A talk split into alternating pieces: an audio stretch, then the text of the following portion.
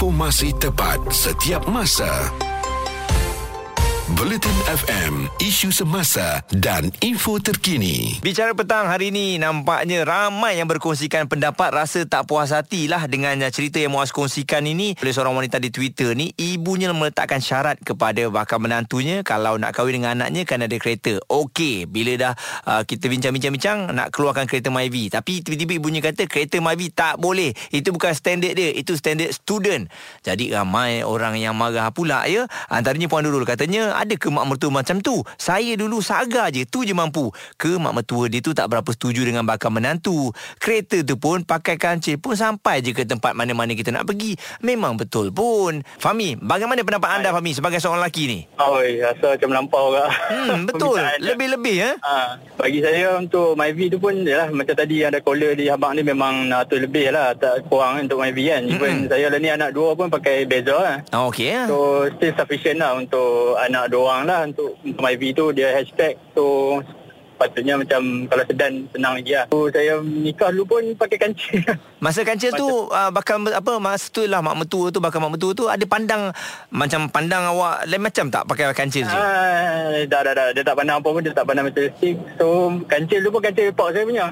So, bila dah once ha. dah stable, kita pakai kancil tu adalah untuk kegunaan untuk berniaga sebab kami kerja sendiri kan. Mm-hmm. Lepas tu, kita dah stable dah dapat beli kereta sendiri which is beza yang untuk pakai lah ni mm-hmm. uh, saya pulang balik lah kancil tu kat bapak saya. Ah tu dia? uh, tapi apa yang, apa yang awak rasa? Maksudnya awak berkahwin dalam keadaan yang tak apa tak terdesak nak dipaksa-paksa untuk beli kereta. Maksudnya tak ada mak mentua tak kisah pun. Ah, sekarang ni apa yang awak rasa? Oh, saya rasa macam okey lah, tenang dan dia macam faham lah keadaan kami yang kata kerja sendiri apa semua kan. Kadang-kadang hmm. dia nampak kak kata oh Fahmi ni aja yang kerja kan. Hmm. So yang penting kita tunjuk effort lah apa yang kita plan untuk masa depan tu benda tu bukannya buat waktu dah kahwin. Before kahwin tu kena macam dah ada plan lah. Yeah. dah ada plan sendiri. Lepas tu kita tunjuk dekat at least tunjuk kat wife ataupun tunang ke girlfriend atau tu kan. Mm-hmm. tunjuk kat dia dulu kan untuk parents mungkin dia tak faham. Tambah pula ada yang ada yang dia tu kerja government atau kerja dengan orang kan. So mm-hmm.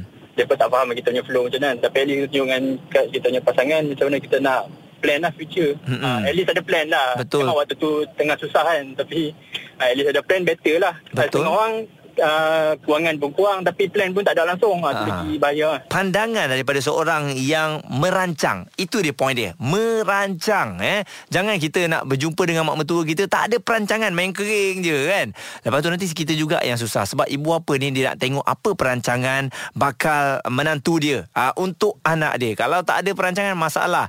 Dan rata-rata komen yang kita tengok uh, dia kata beritahu mak dengan penuh sopan santun. Mak hidup berumah tangga ni untuk saling menyenangkan. Kalau untuk menambah beban sampai masalah kewangan, siapa nak dipersalahkan? Kalau mak nak tanggung modal, silalah dialukan. Ha, ni untuk adik itulah tadi dia kata minta tolong apa yang nak dicakap kepada mak ni.